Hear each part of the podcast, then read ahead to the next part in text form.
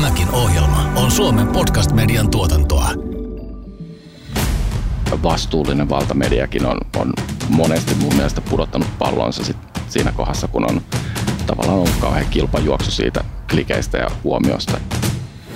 Kuuntelet kymmenen myyttiä yhteiskunnasta podcastia. Juontajina Maailmanpankissa työskennellyt Helsingin kaupunginvaltuutettu Jenni Pajunen ja taloustieteen tohtori kansanedustaja Juhana Vartiainen. Tänään me keskustellaan väitteestä medialukutaidon puute rapauttaa demokratiaa.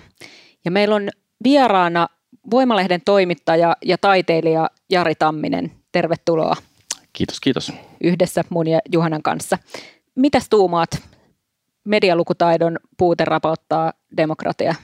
Mm, no, jos me lähdetään siitä vanhasta ajatuksesta, että demokratia toimijakseen edellyttää tämmöistä valistunutta kansaa, niin siinä mielessä tietenkin medialukutaito on tavallaan niin kuin ennakkoedellytys tämän päivän demokratiassa toimimiselle. Se, että kuinka me äänestäjät ja kansalaiset osataan lukea ja tulkita esimerkiksi niitä viestejä, mitä poliitikolta tulee tai miten puolueet viestii meille ja kommunikoi meille tai että kuinka me osataan hahmottaa sitä, mitä, miten tämä yhteiskunta toimii ja millä perusteella me esimerkiksi tehdään äänestysvalintoja, niin siinä mielessä sanoisin, että medialukutaito on äärimmäisen tärkeää sille, että tämä meidän nykyaikainen yhteiskunta toimisi.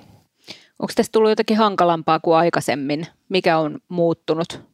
No varmastihan median, median murros vaikuttaa tosi moneen asiaan monella tavalla. Et meillä on tietenkin sellainen niin laajemminkin tämä sosiaalinen media on muuttanut kokonaan sen mediaympäristön ja se, että kuinka mainosrahat jaetaan, niin se vaikuttaa mediaan ihan massiivisesti, mutta se, että sitten nämä uudet kanavat ja uudenlaiset toimintatavat on tietenkin muuttanut sitäkin, että miten esimerkiksi mainonta näyttäytyy meille ja tunnistetaanko me meihin kohdistettua mainontaa. Ja sitten toki on pakko sanoa, että niin kuin näin rivikansalaisen silmin katsottuna niin vaikuttaisi siltä, että, että myös puolueet on muuttanut omaa viestintäänsä, että siinä missä aikaisemmin puolueet ovat suuressa viisaudessaan äänestäneet itselleen näitä puoluelehdistölle tukea, niin sehän on vähitellen pala palalta se puoluelehdistölle tarkoitettu tuke, jonka piti olla tämmöinen moniäänisen median turva, niin sehän on muuttunut käytännössä rahaksi, joka kaadetaan mainostoimistoihin ja viestintätoimistoihin. Ja tätä kautta tietenkin se, että kuinka poliitikot kommunikoivat meille ja kuinka puolueorganisaatiot kommunikoivat meille kansalaisille ja äänestäjille, niin se on tietenkin muuttunut. Eli nykypäivänä uskaltaisin väittää, että poliitikot puhuvat hirveän usein meille mainosten välityksellä. Onko se kuitenkin Jari jonkinlainen pettymys, että toisen maailmansodan jälkeisenä aikana, kun valistunut vasemmisto varsinkin toivoi, että keskustelu olisi tällaista herruudesta ja hegemoniasta vapaata valistuneiden kansalaisten keskustelua. Vannottiin sellaisiin filosofeihin kuin Habermas, jotka tätä halusi. Ja sitten kun se on teknisesti mahdollista, kaikki voi keskustella sosiaalisessa mediassa kaikkien kanssa, niin tuntuu, että se on kaikkea muuta kuin valistunutta, ainakin pää, suurelta osin. Epäluulot ja kiukku yltyy ja kaikenlainen retorinen hämääminen tai sitten toisen osapuolen manipulointi. Onko ihminen osoittautunut jotenkin paljon ikävämmäksi otukseksi kuin mitä idealistisesti kuviteltiin? No nythän mä en hirveästi osaa sanoa, mitä toisen maailmansodan jälkeinen vasemmisto on kelailu, koska en itse edusta tätä porukkaa ja millään mä tavalla. Että sä, niin kuin mut se, että, sä edustaisit, mut se, että, mutta tota, mä oon pettynyt, yritän sanoa. Mutta se, että mä voisin sanoa sen, että mä olen hyvin laaja-alaisesti ja toistuvasti pettynyt ihmisiin hirveän monella tavalla, ehkäpä jopa päivittäin. Et ei tuossa nyt ihan hirveän kauan tarvitse tuota uutisvirtaa selata, kun tulee uutisia, jotka kyllä masentavat. Ja toistuvasti me suoriudumme huonommin kuin mitä meidän pitäisi suoriutua – se, että mistä se sitten johtuu ja missä se näkyy, niin se sitten aina vaihtelee. Ja kyllähän se näkyy siinä myös, että tämä tavallaan viestinnän vapaus on kyllä niin kuin toden totta osoittanut sen, että me ei välttämättä aina olla sen ikään kuin vapauden tuoman vastuun arvoisia yksilöinä.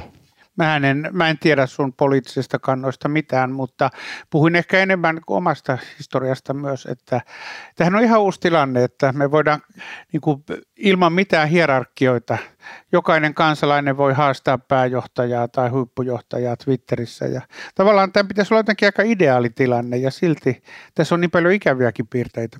Joo, mä oon itse kanssa pohtinut tota siis että itse olen ollut poliitikko vaan tällä someajalla, enkä oikein muusta tiedäkään. Ja siis pohtinut sitä tosi paljon, että tietenkin omalla tavallaan, että se just, että sul on ne ää, sometilit, johon, jossa voidaan käydä sitä avointa keskustelua, niin siis sehän on tosi hieno tapa se, että voidaan olla siinä suorassa yhteydessä. Tästä ehkä kaikista pisimmälle tämän on vienyt ehkä, ehkä Donald Trump, joka nyt just hävisi hävis vaalit, mutta tota, mutta siis, että periaatteessa se suora yhteys on tosi hyvä juttu, mutta sitten on tietenkin näitä erilaisia, sanotaan sitten jättiyhtiöiden algoritmeja ja muita, mitkä sitten saattaa sotkea. Sitten toinen on se, että se, tota, siis se kannustaa siihen äärimmäiseen kärjistykseen, koska ne äärimmäisesti kärjistetyt viestit on ne, jotka leviää somessa. Ja se, se on hankalaa. Ja sitten on tietenkin nämä erilaiset trolli-ilmiöt, mitä sitten tavallaan, että, että siitä menee motivaatio rakentavalle keskustelulle aika nopeasti, sit, jos tulee sellaisia niin kuin selkeästi trolleja, Kyllähän, trolleja sinne. Ja itsekin olen sen verran vanha, että muistan, muistan tämän kauhistelun ja porun, mitä on tullut vuoro, vuorotellen näiden iltapäivälehtien lööpeistä ja jotenkin on kauhisteltu, että onpas nämä lööpit hirveitä ja kauheita. Ja se, että sit jos nyt miettii taaksepäin sitä, että mitä tuossa on ollut vaikka 20-30 vuotta sitten lööppitodellisuus. Ja se, että nyt tänä päivänä ihan niin kuin järjestelmällisesti mediayhtiöt tietenkin hakee klikkiotsikoita, jotka voi olla paljon vedättävämpiä kuin mitä, mitä ne lööppiotsikot ikinä oli. Että onhan meillä tavallaan se, että mä vastuullinen valtamediakin on, on monesti mun mielestä pudottanut pallonsa sit siinä kohdassa, kun on tavallaan ollut kauhean kilpajuoksu siitä klikeistä ja huomiosta ja, ja tavallaan sitten ehkä se semmoinen tietty vastuu on unohtunut siinä tehdessä. Siinähän näkyy tietysti ihan tämä markkinakilpailu mediayhtiöiden mm-hmm. välillä ja heidän bisnesmallinsa, ja sehän ei aina johda ehkä valistuneimpaan mahdolliseen ratkaisuun. Mulla on se käsitys, että jotain niin kuin mainostajien nimissä jotain pisteitä saadaan, jos tulee paljon klikkejä, ja silloinhan kannattaa otsikoida – esimerkiksi aika räväkästi ja kyllä se laskee, tällaisen poliitikon näkökulmasta se laskee keskustelun tasoa. Esimerkiksi semmoinen ilmiö, että jos mä annan haastattelun, niin me saatetaan hyvinkin yrittää nyt kontrolloida sitä, että mitä siinä tekstissä lukee ja onko omat sitaatit oikein. Mutta sen otsikon saattaa tehdä ihan muu porukka, joka ei siitä keskustelusta ole kuullutkaan ja se on joskus aika harhaanjohtava nimenomaan tällaisella ristiriitoja korostavalla tavalla. Ehdottomasti joo. Joo, ja sitten on, onhan tietenkin sit nyt, kun ollaan tässä influencerimaailmassa, niin sitten sehän on tuonut vähän tällaista uutta, uutta hämäryyttä ehkä siis sekä niin kaupallisen, että sitten, no Suomessa on tapana sit aika selkeästi yleensä ilmoittaa se, että mikä on kaupallista yhteistyötä ja mikä on tällaista muuta lifestyle-sisältöä, mutta siinä, siinä on aika helppo helppo mennä sekaisin. Ja sitten toinen asia on tietenkin tämä sitten, nyt meillä on ollut jonkin aikaista keskustelua tästä, että sitten poliitikot toimivat samaan aikaan poliitikkoina ja influenssereina, mikä nyt siis, okei okay, sinänsä tietenkin se on oma ammattikuntansa, mutta siinä pitää olla sitten vaan erityisen tarkka sen kanssa, että milloin edustetaan asiakasta ja milloin edustetaan puoluetta. No joo, mä, mä kyllä niin itse henkilökohtaisesti paheksun tosi syvästi sitä influencerityön ja, ja politiikan – yhdistämistä, koska siinä kuitenkin politiikassa poliitikot työskentelevät omalla henkilöllään ja omalla persoonallaan ja tavallaan se on se koko poliitikon pääoma on ikään kuin sit se, että kuka sä olet ja mitä sä sanot. Ja se, että sitten kun sitä sitten trokataan johonkin muuhun tarkoitukseen, niin siinä tavallaan niin kuin mennään tosi, että mitä kaikkea siinä myydään, että jos sitten se poliittinen pääoma on rakentunut vaikka sitten puolueen tukemana ja kaiken muun tämmöisen poliittisen toiminnan yhteydessä ja se sitten myydään henkilökohtaiseen tavallaan niin kuin kaupankäynnin välineeksi, niin siinä on, se on ongelma, mutta on tietenkin hirveän vaikeaa, koska esimerkiksi kun, kunnallispoliitikot nyt eivät niin paljon sitä fygyä saa, että sillä pärjäisi pelkästään, että duunia täytyy tehdä. Ja sitten ongelma on se, että kuinka jotkut duunit pystytään yhdistämään esimerkiksi politiikan tekemiseen.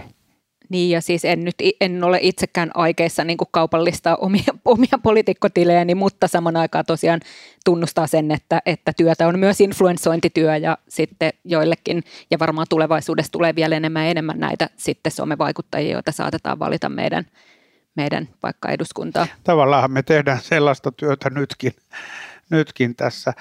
Mutta se on, niin kuin Jari puhui, se on sitä kovaa vallantavoittelua ja silloin on varmasti kova kiusaus mennä manipuloinnin puolelle. Mutta mä oon sillä tavalla idealistinen poliitikkonakin, että mua ei hirveästi häiritse, että ihmiset on sama, eri mieltä mun kanssa. Mutta jos ne on eri mieltä niin, että ne ei ole vääris, ne vääristelee mun perusteluja tai ei ole ymmärtänyt niitä, niin silloin mua harmittaa, että kaikki voi olla eri mieltä, mutta sen argumentin ja analyysin pitäisi olla kirkas ja sen takia mä kärsin tässä, tässä maailmassa.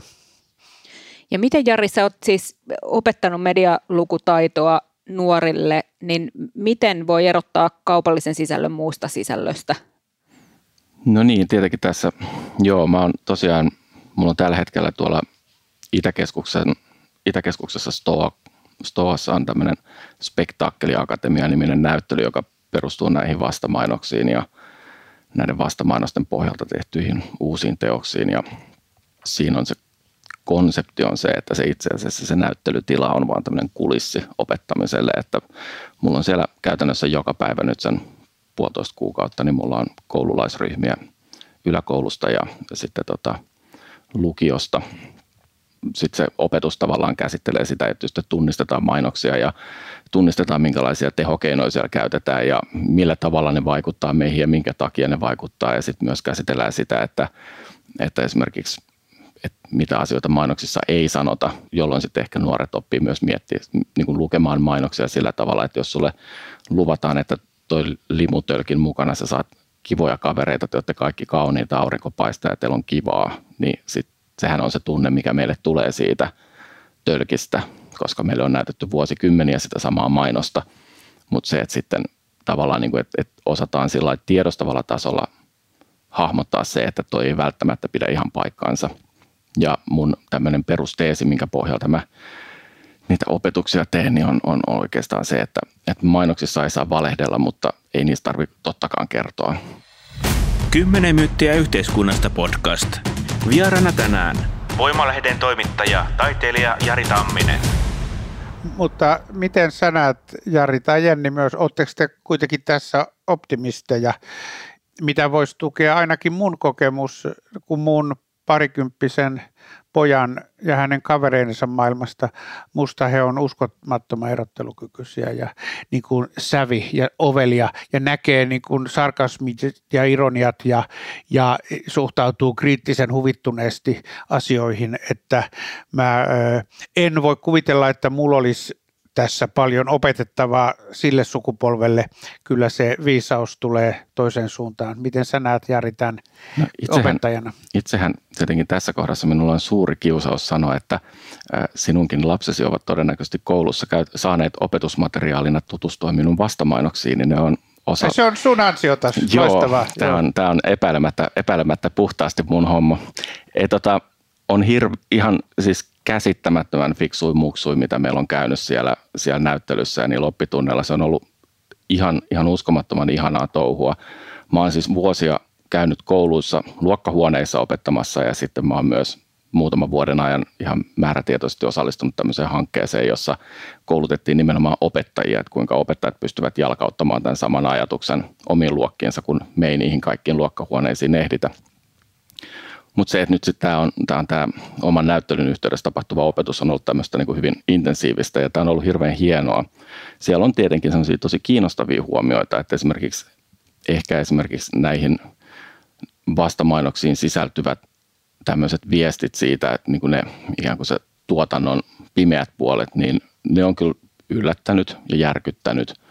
Mutta sitten myös semmoisia, että me ollaan teetetty esimerkiksi tämmöinen tehtävä, jossa sitten kaikki lapset saavat mennä omalla puhelimella omaan valitsemaansa sosiaalisen median alustaan ja etsiä sieltä muutaman mainoksen ja sitten saavat esitellä sen. Ja sitten keskustellaan heidän kanssa, sitten lasten kanssa näistä, erilaisista tehokeinoista, mitä mainoksissa käytetään. Ja sitten tota, yksi semmoinen, mikä on sitten niin, mitä sanotaan, että kohdentaminen. Ja sitten kun me kysytään muksulta, että onko nämä mainokset kohdennettu teille, niin hirveän harvoin kukaan toteaa, että tämä oli kohdennettu meille, vaikka he ovat sen mainoksen poiminut omasta sosiaalisesta mediasta. Eli kyllä, kyllä siellä on niin kuin myös tavallaan niin kuin rakenteen tasolla olevia tämmöisiä toimintoja, mitä ihan kaikki eivät vielä tiedä. Ja se, että eihän niistä omistakaan lapsista tule fiksuja sillä niin kuin itsekseen, vaan kyllähän, kyllähän sitä niin kuin onneksi saavat koulussa hyvää opetusta. Ja itsekin ihailen toistuvasti näitä, että nykynuoret on paljon skarpimpia kuin mitä itse ikinä. Jos lähestyy tätä sen teknologian kehityksen kannalta, niin se tuo mukanaan uhkia ja mahdollisuuksia, mutta enemmän ehkä kuitenkin niitä mahdollisuuksia. Mutta siis tietenkin sitten on näitä tällaisia, että jos sä mietit vaikka kuvamanipulaatio, teknologiaa, millä voidaan sitten laittaa fake newsia tai okei, nyt oli aika cool hologrammipuhe, minkä joku meidän ministeri kävi pitämässä Japanissa ja mm. mikä on niin kuin lähtökohtaisesti tosi kiinnostava teknologia, mutta sitten sieltä voi tulla näitä myös sit negatiivisia vaikutuksia. Sitten ehkä toinen näkökulma on se, että ja nyt just tässä, kun sä oot tehnyt näitä vastamainoksia, mitkä on ikään kuin sitten kritiikkiä ja parodiaa sitten yrityksiä kohtaan, jotka mainostaa tuotteitaan, niin sitten yksi on tämä, että kuoleeko sarkasmi ja sellainen tavallaan huumori. Okei, ne on ehkä, ei ole varsinaisesti niin kuin humoristisia teidän vastamainokset, mitä olette tehnyt, mutta se on yksi näkökulma myös siihen. On siellä huumorikin mukana ja se, että, että, että se on joskus vähän paremmin piilotettu ja välillä se on tosi esillä se huumori ja tavallaan niin kuin todella mustaakin huumoria, mitä noissa meidän teoksissa sitten ainakin mun mielestä löytyy aika ajoin paremmin ja välillä vähemmän. Mutta kyllä mä itse koen sen, että, että, että jos mä tässä on kohta 20 vuotta työkseni kahlannut kaikenlaisessa maailman tuskassa ja siitä yrittää tuottaa tekstiä ja yrittää pysyä jotenkin sillä täyspäisenä siinä, niin kyllä se semmoinen huumori on hirveän tärkeä työkalu siihen, että ensinnäkin miten pystyy kohtaamaan niitä ikäviä uutisia ja sitten toisaalta tavallaan sitten se, että jos me halutaan käsitellä esimerkiksi nykyaikaiseen, sanotaanko nyt markkinoiden toiminnan epäkohtiin, se, että meillä on hirveästi asioita, joita esimerkiksi ei ole hinnoiteltu tuotteisiin, että meillä tosiasiallisesti saastuttaminen ja ilmastokatastrofi, niin nehän ei näy tuotteiden hinnoissa millään tavalla oikeasti. Me ollaan epäonnistuttu täydellisesti niiden hinnoittelussa. Meillä on ihan samanlaiset inhimillinen kärsimystuska ja eläinten oikeudet, niin niitä ei ole hinnoiteltu tuotteisiin millään tavalla. Niitä on hirveän vaikea tämmöisiä asioita, jotka liittyvät nimenomaan kuluttaja kapitalismiin ja tämmöiseen kuluttajuuteen ja kulutuspäätöksiin, niin semmoisia asioita on hirveän vaikea käsitellä vaan jollain tekstimassalla, jos samaan aikaan se toinen osapuoli, yritykset, pommittaa meitä tosi svengaavilla ja hauskoilla mainoksilla, mitä on kiva katsoa ja sitten saa hymähdellä ja naureskella. Tavallaan mun ajatukseni on se, että me näillä vastamainoksilla me tavallaan vastataan siihen yksipuoliseen viestiin, me heittäydytään dialogiin – me puhutaan sitä samaa kieltä, mitä mainoksetkin puhuu. Me puhutaan mainosten kieltä. Ja sitten se, että jotta se ei jää pelkästään vitsitasolle, niin sitten tosiaan sieltä tulee sitten niitä artikkeleita ja tekstejä, joita varten mä sitten haastattelen tavallisesti akateemisia Miten tutkijoita. sitten, eli te olette tehnyt näitä vastamainoksia itse asiassa vuosikymmeniä ja mulla on ollut sellainen tuntuma, että tämä olisi mennyt parempaan suuntaan. Siis se, että yritykset nyt ottavat ja pakotetaan ottamaan enemmän ja enemmän tätä vastuuta sitten myös muusta yhteiskunnallisesta vaikutuksesta, mitä heidän toiminnalla on. Että ei katsota niitä ihan pelkkiä taloudellisia tuloksia, vaan myös sitten esimerkiksi just ympäristö- ja yhteiskunnallisia Joo. vaikutuksia. Mutta näkyykö se teille? No siis kyllähän mä tietenkin niin kun itse kuluttajana toistuvasti kaikenlaisia iloisia uutisia huomaan ja, ja se, että, että esimerkiksi tällä hetkellä käynnissä oleva vegebuumi on kauhean kiinnostava ilmiö, koska meillähän tapahtui tavallaan se, että eläinoikeusporukan vuosikausia huutama viesti siitä, että, että mitäpä jos me syötäisiin vähän vähemmän eläimiä, niin sehän nyt toteutuu sitä kautta, että markkinatoimijat huomasivat, että hei, tässä on hyvä bisnes. Ja sitten kun siellä ruvetaan tuottamaan materiaalia markkinoille, niin yhtäkkiä kuluttajat huomaa, että nämä onkin ihan kivoja. Ja tänä päivänä on, niin kuin, enpä muista koskaan viimeksi käynyt semmoisella toimistolla, missä ei löytyisi sitä kauramaitoa. Ja nämähän on semmoisia muutoksia, mitkä on ollut seurausta siitä, että markkinat ovat reagoineet siihen viestiin, mitä sinne on sitten toitotettu menemään. Kaikenlaista hyvää on tullut.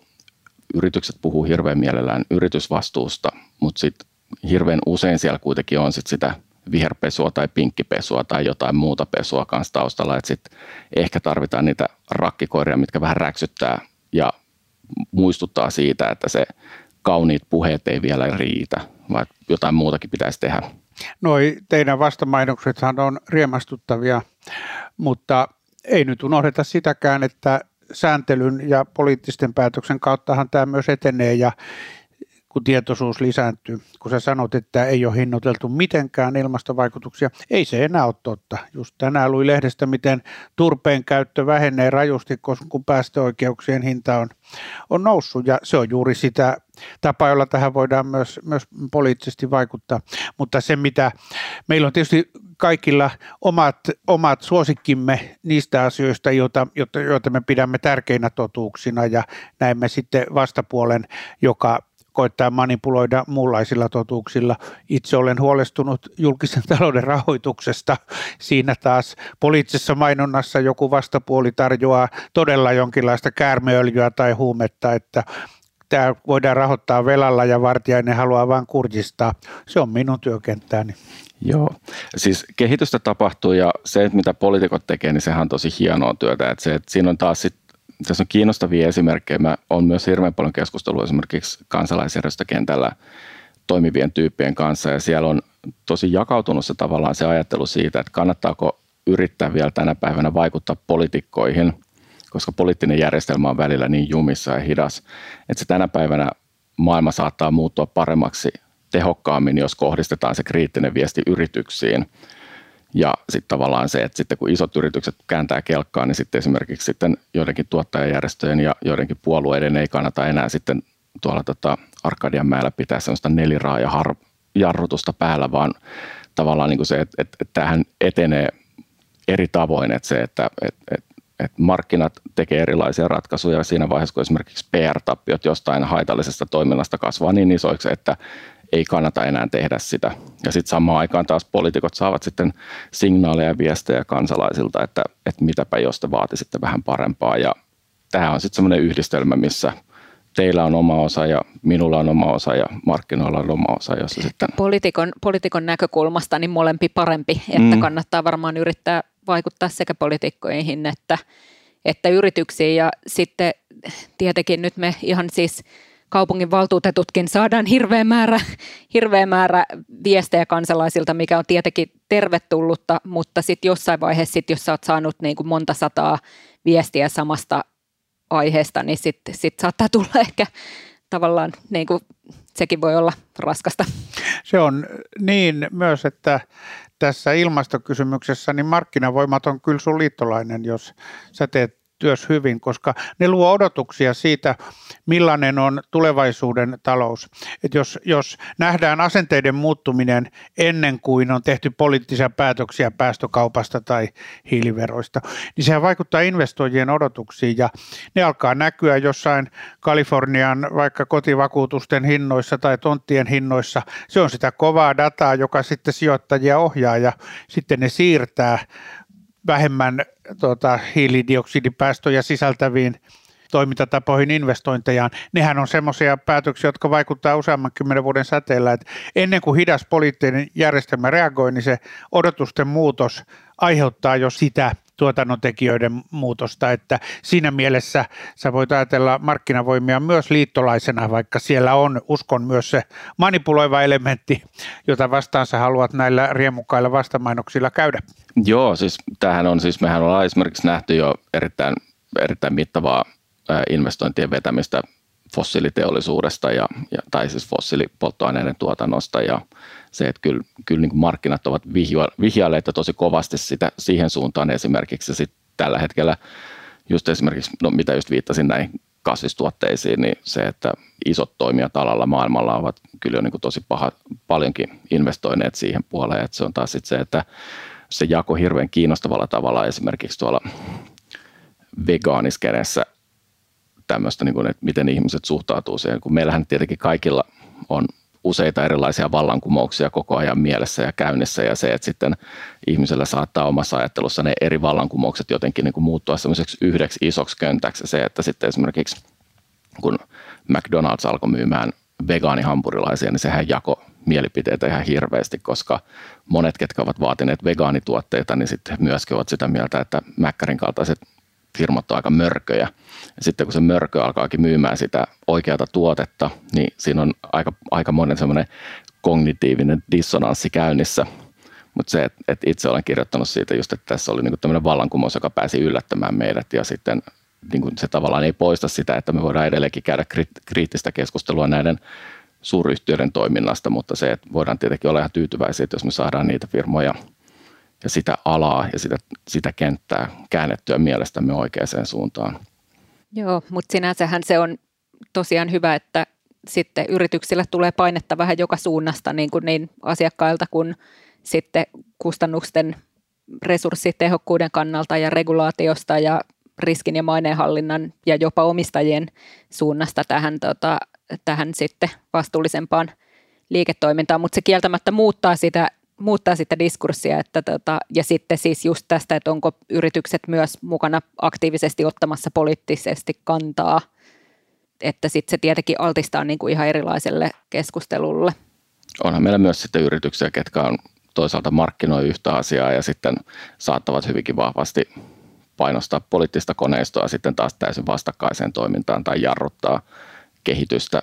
Sitten sit tulee just sellainen ristiriita esimerkiksi siitä, että mainoksissa kehutaan kaikkea kivaa ja hienoa ja kaunista, mutta sitten todelliset toimet voi olla jotain ihan muuta. Ja sitten tietenkin nämä on esimerkiksi niitä kohtia, missä mä sitten ihan mielelläni rupean peuhaamaan, että, että sitten tavallaan tuodaan se kauniiden puheiden takana olevat to- teot tuodaan näkyviin. Jolloin niin, sitten... Eikö varmaan yksi, yksi esimerkki on vaikka tämä Outlin nyt, mikä heillä oli tosi mm. niin kuin suuri kampanja kauramaidon puolesta ja mikä nyt varmaan sitten ilmastonäkökulmasta on ihan hyväkin juttu, että jos vaihdetaan perinteistä maitoa siihen kauramaitoon, mutta, mutta sitten se ei ole ihan niin yksinkertaista välttämättä. Mä en tiedä, miten se näyttää. No on se kyllä oikeastaan aika yksinkertaista. Se vaan ei ole, niin kuin, se ei ole siis ekonomisesti ei ole mitään järkeä kasvattaa lihaa tai tuottaa maitoa eläinten kautta. Jos katsotaan numeroita, niin, niin se sosialismihan pitäisi lopettaa heti että me maksetaan siitä, että me kasvatetaan eläimiä tapettavaksi. Siinä rahallisesti siinä on järkeä. Suomeen, mä just tsekkasin tota lihantuottajien omista tiedoista, että Suomeen tuotavasta soijasta 95 prosenttia menee rehuksi. Että mitä järkeä meidän on kierrättää se 95 prosenttia soijasta rehuksi, josta me saadaan sitten niin kuin käsittämättömän huonolla hyötysuhteella lihaa ulos. Se voisi se olla taloudellisesti toisen, siinä ei ole mitään järkeä. Ei. Ja, ekonomi, ja sitten ekonomisen ongelman lisäksi on myös sitten tämä ekologinen ongelma. Että et jos me lähdetään katsoa argumentteja, jotka perustuu johonkin muuhun kuin elämäntapaan, perinteisiin tai perinnemaisemaan, niin, niin esimerkiksi maidon tuotannossa ei yksinkertaisesti ole mitään järkeä. Mutta se, että nämä muutokset tapahtuu hissuksia ja hitaasti. 10 myyttiä yhteiskunnasta podcast. Jakso 16. Medialukutaidon puute rapauttaa demokratiaa. Mä aprikoin vielä tätä poliittista mainontaa. Mitä sä ajattelet tästä, vaikka tästä niin kuin Trump-liikkeestä USAssa, se askarruttaa mua, kun se mitä sä teet, sä paljastat totuuksia ja valheita, niin Trumpin kannattajathan on kyllä kuullut monta kertaa, että se valehtelee ihan koko ajan, mutta ne ei tunnu välittävän. Ja onko kuitenkin niin, että itse asiassa ihmiset on aika fiksuja ja ne, ne näkee totuuden, mutta se poliittinen protesti, joka, joka ilmenee kärjistyneessä politiikassa, niin se on, vaan, se on sellaista identiteetin ja tunteen ilmaisua, jossa itse asiassa kuitenkin hyväksytään se, että ei tässä nyt aina pysytä totuudessa. Ja sä haluat mun valita, vähän, mun, valita sun oman totuuden sun omassa kuplassa. Niin, ja se on vähän niin kuin jalkapallojoukkue, että kannattaisi. Mun on nimittäin vähän vaikea uskoa, että ihmiset olisi niin tyhmiä, että ne kaikki uskoisi niihin valheisiin. Mitä sä ajattelet, Jari, siitä? Uskoako Trumpin kannattajat Trumpin valheita vai ajatteleeko ne, että, että, että toi on kiva tyyppi, se puhuu mitä sattuu eikä ole liian kohtelias ja puolustaa meitä? En mä usko, että ihmiset niin tyhmiä olisi, että ne kuvittelisi Trumpin puhuvan totta. Varmasti on sitten näitäkin tyyppejä, että sitten onhan meillä niin kuin on syväpää, jossa varmasti uskotaan kaikenlaista ihan aidosti, mutta uskoisin, että valtaosa jenkkiläisistä äänestäjistä on, on äänestänyt Trumpia siitä valehtelusta huolimatta. Ja on ehkä ajateltu sit tällainen, että, niin kuin, että onhan se ihan rosvo ja huijari, mutta se on meidän rosvo ja meidän huijari. Ja se ajaa nyt semmoisia asioita, jotka hyödyttää minua tässä kohdassa. Ja sitten tämmöinen tavallaan niin opportunismi tai mikä se nyt sitten olisikaan, niin, niin tota, nostaa päätänsä. Toki me voisin niin kuin tästä, jos svengaavaa poliittista markkinointia lähdetään ruotimaan, niin kyllähän teidän kerhonne kokoomus oli ihan, ihan niin kuin Suomessa tämmöisenä sanoisin, että uraa uurtavassa roolissa silloin, kun Bob Helsingin kanssa alettiin tekemään näitä työväenpresidenttikampanjoita, josta kauhean ihanasti tuolta, peik- tuolta verhon takaa Sauli kurkistaakin. Pahvisauli. Pahvisauli, niin tota, olihan siinä niin kuin tosi röyhkeästi mentiin siihen tavallaan, että jos meillä nyt on tämmöiset ikään kuin poliittiset totuudet siitä, että ketä jotkut edustaa ja ketä jotkut edustaa, niin si- ja tavallaan niin kuin se, että mitä me ymmärretään tietyillä sanoilla, niin, niin kyllähän niin kuin teidän kampiksissa on tosi taitavasti sotkettu niitä, että siellä on sitten ne duunarirukkaset ja on työväenpresidentti ja muuta, jossa niin kuin mennään tosi, tosi, tosi avoimesti sinne kilpailijan keksipurkille ja sitten sanotaan, että tämä onkin meidän juttu ja se, että kyllähän se nyt on kantanut ihan hyvin. Näetkö jotain ongelmaa siinä, että puolueet ostaa mainontaa mainos- tai viestintätoimistoilta? Se on maan tapa tänä päivänä, ei siinä mitään. Se, että sit tavallaan se, että se ehkä vähän, kun mä sanoisin, että silloin kun puolueet myy itseensä, siis sitähän vaalit on sitten loppuviimeksi, että, että just jenkkivaalit, oliko se joku 17 miljardia dollaria vai mitä siellä raitettiin rahaa palamaan mainontaan, täällä vähän vähemmän onneksi, niin kyllähän se on niin kuin semmoista, niin kuin, se on semmoinen markkinapaikka, jossa sitten myydään ideoita ja kauniita ajatuksia ja sitten katsotaan, että kuka myy parhaiten ja kenellä on ehkä parhaat argumentit. En osaa sanoa, että missä suhteessa ne parhaat argumentit ja parhaat mainokset sitten vaikuttaa, mutta se, että kyllähän, kyllähän se, sitähän se on. Mutta mä sanoisin, että mä oon nähnyt suomalaisessa poliittisessa viestinnässä vähän semmoisia jos nyt sanoisi vedätykseksi tai vähän semmoiseksi, niin kuin, että vähän venytetään asioita sillä tavalla, mikä ei välttämättä mua häiritsisi, jos myytäisi purukumia tai lenkkareita, mutta sitten kun myydään kansanedustuslaitosta ja myydään presidenttiä, myydään kansanedustajia, kunnallispolitiikkaa, niin sitten tavallaan niin kuin mä toivoisin, että se ei menisi ihan semmoiseksi karnevaliksi niin kuin hurraa huudoksi. Mutta eikö Mut se ole ihan hyvä, että niitä tehdään ammattitaitoisesti? Tuohon sun aikaisempaan puheenvuoroon tästä, että mennään toisen hillopurkille, niin jos sä luet Piketin uusimman kirjan, niin hän osoittaa siinä, että, että vasemmistopuolueiden kannatuspohja on kaikissa rikkaissa maissa muuttunut. Nehän on älymystön puolueita nykyään, että ei se nyt niin perinteisten vasemmistopuolueiden hillopurkki, jos se työväestö, perussuomalaiset on ylivoimasti suurin työväenpuolue Suomessa. Vasemmistopuolueista on tullut älymystön puolueita. Joo, no itsehän en, en kuulu mihinkään puolueeseen, enkä ole koskaan kuulunutkaan, enkä ole edes kauhean semmoinen tota, uskollinen äänestäjä. Mutta se, että tota, vasemmistopuolueethan yritti vastata sit sillä, ni, niillä omilla mainoksillaan ja, ja tota, ne ei sitten välttämättä kantanut kauhean hyvin. Mua harmitti se, että vihreiden tämä yritys napata Suomen leijona siinä omassa kampiksessa, niin se jotenkin vähän sössittiin, koska mun mielestä oli kauhean riemastuttavaa, että, että niin kun kiinnitettiin huomiota siihen, että, että me muutkin ollaan suomalaisia kuin nämä niin sanotut kansallismieliset tahot. Mutta se, että, että se nyt on osa sitä peliä tällä hetkellä, että, että, että politiikka muuttuu enemmän mainosvetoseksi se viestintä. Ja tämä on tavallaan sitten just jälleen palataan siihen sun ensimmäiseen kysymykseen, että, että että tota, tarvitseeko tämä nykyaikainen demokratia valistuneita kansalaisia, jotka osaavat medialukutaidon. Eli tavallaan se, että pitää osata tulkita niitä mainosten kieltä ja tavallaan sitä vähän liiottelevaa ja vähän, vähän semmoista tota, vauhdikasta viestintää, jotta pystyy ymmärtämään sen, että mitä, mitä ne poliitikot ehkä nyt ihan oikeasti on ajamassa. Ja sitten yksi, yksi keskusteluhan, mikä on ollut sitten vielä näistä tavallaan, että sit jos on poliittisia päättäjiä, jotka ovat päättävässä asemassa myös viestintätoimistossa, että siinä sitten pitää olla niin kuin hyvin, hyvin tarkkana. Mm. Okei, tietenkin on kaikki jääviysprosessit päätöksenteossa ja näin, mutta pitää olla niin kuin hyvin tarkkana, että koska ajetaan taas sitä puolueen asiaa ja koska ajetaan asiakkaan asiaa ja sitten siinä mun mielestä olisi tilaa kyllä lisätä sitä läpinäkyvyyttä. Joo, tähän siis tavallaan tämä tämmöinen niin kuin viestintätoimistojen ja mainostoimistojen ja mediatoimistojen ja no, nykyään kaikki toimistot haluaa olla jotain muuta kuin näitä, vaan ne on vain toimistoja.